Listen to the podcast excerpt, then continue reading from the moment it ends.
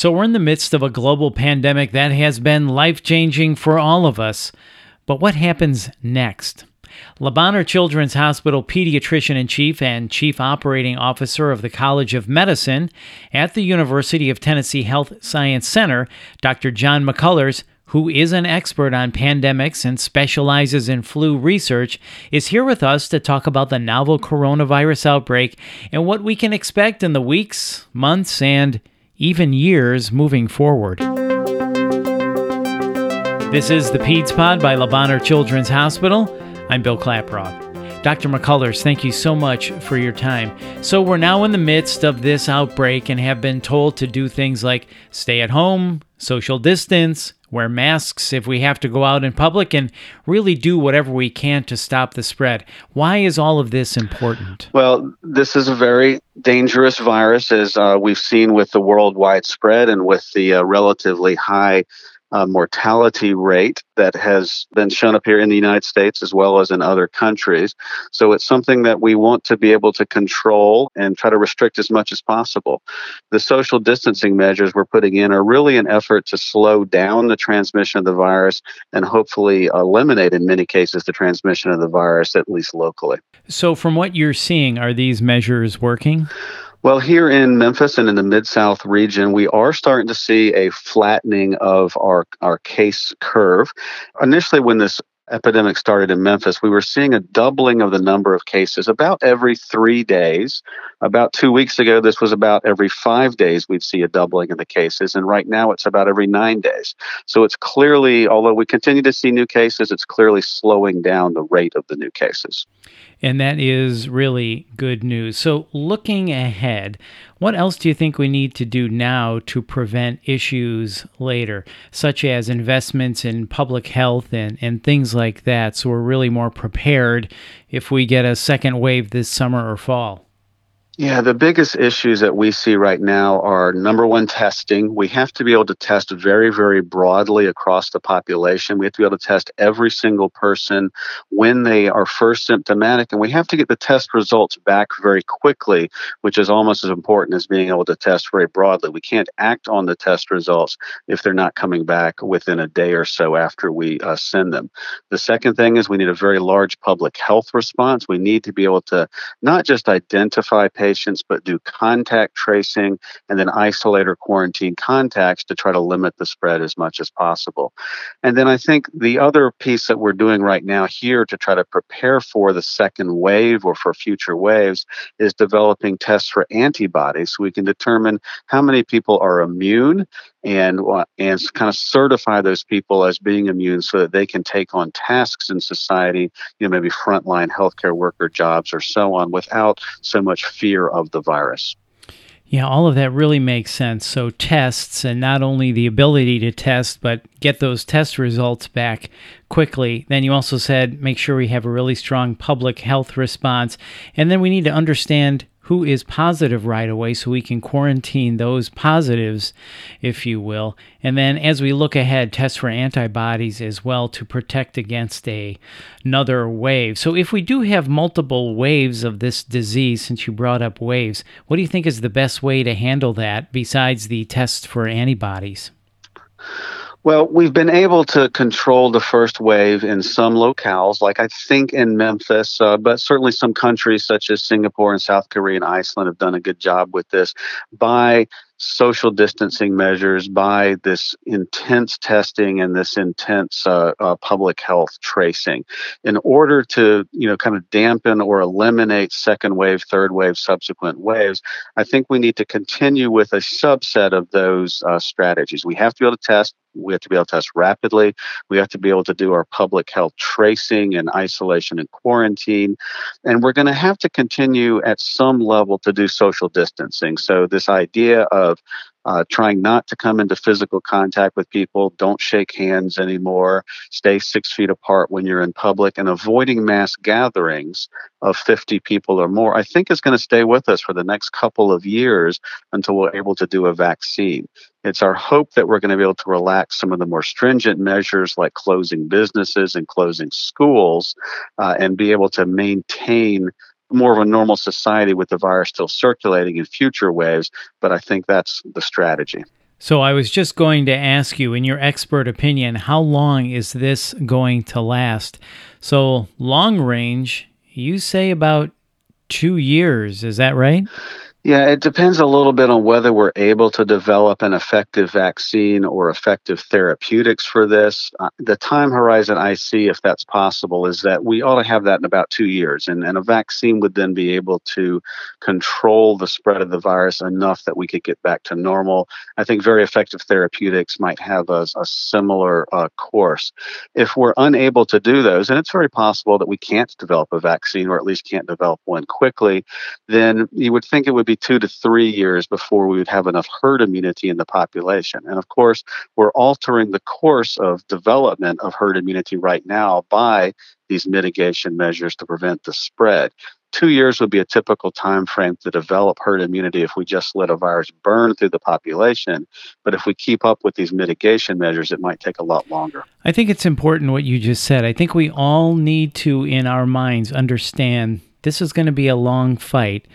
You know, we've heard other health experts say this isn't like a light switch in June, everything is back to normal. So, what do you think our new normal in the interim, the next three to six months? What do you think that looks like?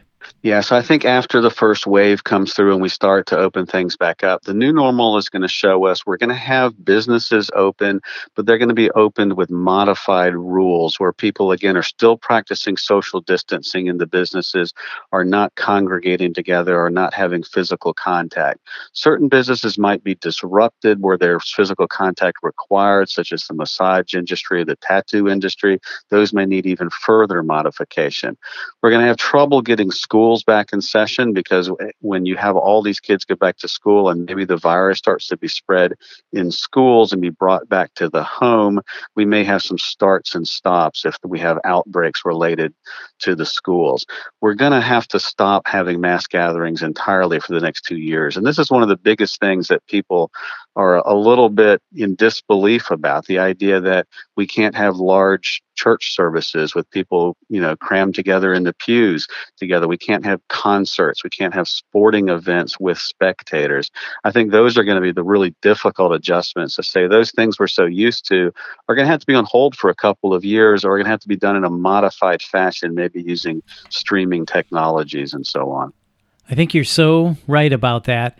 I can't imagine going to a sporting event or a music concert and being around 15,000 other people right now. I just can't imagine that.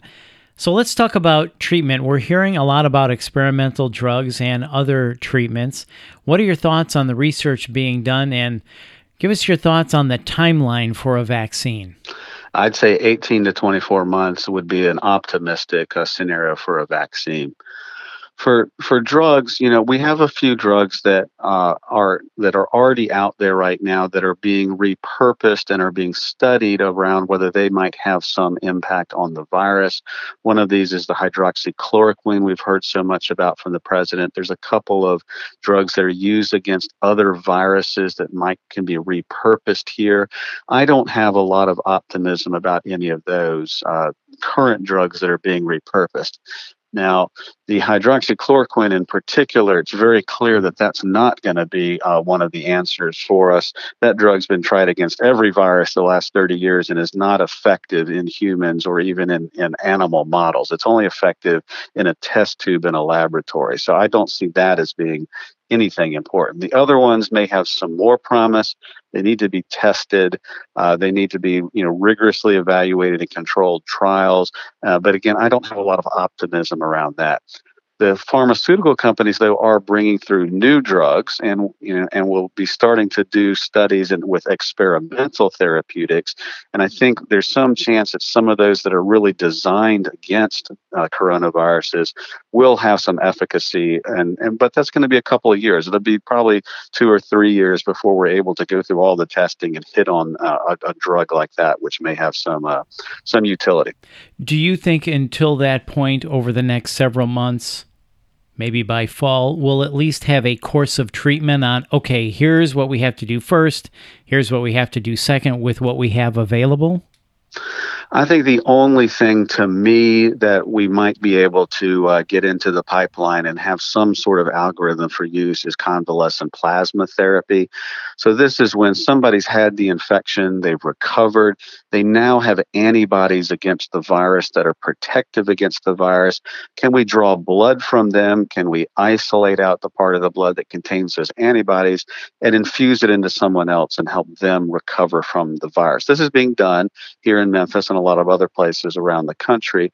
Uh, we're not sure how effective it is. It's effective against some other diseases, like this was a treatment for Ebola, for instance, and it, it probably will be effective in, in some situations with the novel coronavirus.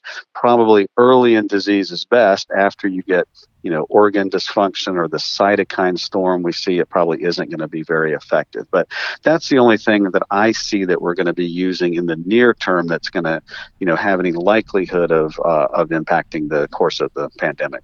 Right, and that is very promising what's happening. So, certainly a story to watch. So, speaking of, you said uh, research happening there. What kind of research and innovation is happening in Memphis and at Bonheur as a result of the outbreak? So, University of Tennessee Health Science Center uh, has a very active coronavirus research program here. We have one of about a dozen or so regional biocontainment laboratories here in Memphis at UTHSC. These are special high containment laboratories that are designed to study viruses like this that were put into place about two decades ago by the NIH for precisely this reason. So we've been studying the novel coronavirus for several months, and in particular, are screening a large library of potential uh, drugs against it to try to find new drugs that could be uh, could be used as therapeutics.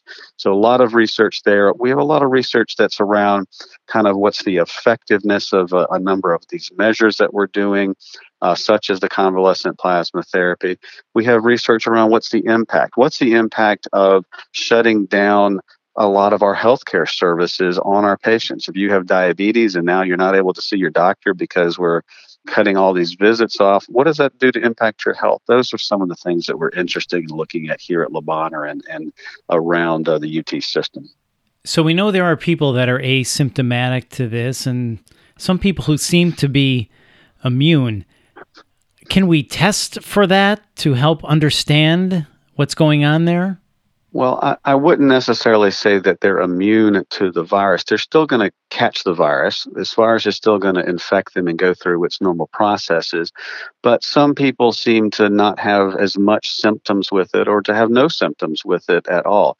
This is true for most viruses. If we take something like influenza, something like 15 to 18% of persons who contract influenza don't have any symptoms. And so there's and there's just a spectrum from no symptoms to very severe symptoms that probably is tied into our genetics also tied into you know what are some of our health conditions or comorbidities and then maybe tied into how big was the original dose of the virus we got and so how rapidly was it able to spread within us.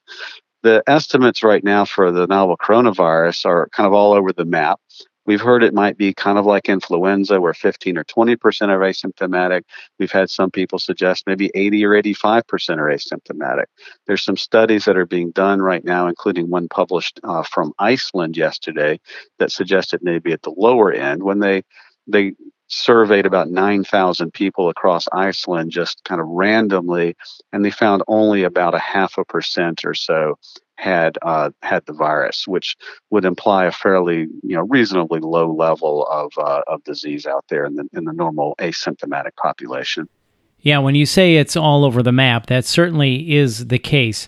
So even at this point in the coronavirus pandemic, are there any big takeaways or lessons that we've learned from the outbreak that you think maybe we can use to make positive changes?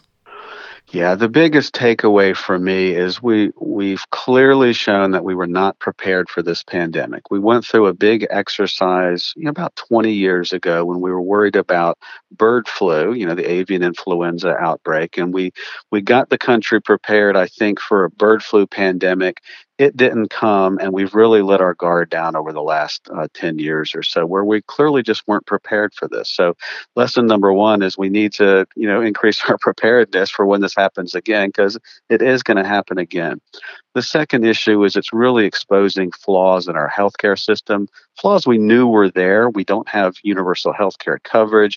We know that those who are poor and underserved, and in Memphis particularly, that is our African American population, are not benefiting from the healthcare system the way they should. And when something like this strikes, those inequities become very obvious because that's who's getting sick, that's who's having worse outcomes because they already have, you know, existing chronic disease. So we have to fix that, and we have to have an increased emphasis on public health, on prevention, on primary care, and everyone having access to those.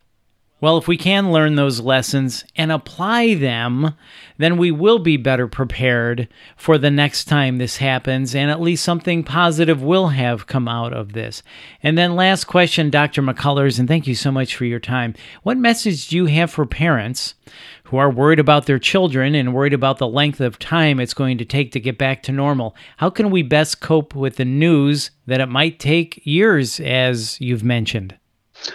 Well, for parents, I would say, first of all, kids are resilient. They're going to get through this okay. I think we as parents need to just have, you know, a, a, steady hand and a level head on this and use common sense and say, this is what it's like. Be forthright with the kids. It's going to be a while, but we're going to adapt. We're going to get through it. You're going to be fine um, is the approach we need to take. We know this is going to disrupt school. It's clearly disrupting it here at the, you know, the end of the school year, and it will probably disrupt it throughout the school year next year as we have some openings and closings, and maybe you know have to modify the way we deliver a curriculum. So there's going to be some a bumpy road ahead, I think, for kids. But kids are resilient. We just have to be, you know, honest and upfront with them and tell them how it is and provide them the support that they need. And, and I think we'll be fine. Yeah, that's a great point. Honest and upfront, and then just uh, help them through the process as we're all going through the process as well. Dr. McCullers, this has been really informative and insightful. Thank you so much for your time. You're very welcome. That's Dr. Jon McCullers, pediatrician in chief at Le Bonheur Children's Hospital. And if you want to learn more, please visit lebonheur.org slash podcast. And be sure to subscribe to the Peds Pod on Apple Podcasts, Google Play, or wherever you listen to your podcasts. You can also check out lebonheur.org slash podcast to view our full podcast library. And if you found this podcast helpful, we ask that you please share it on your social channels. This is the Peds Pod by Le Bonheur Children's Hospital. Thanks for listening.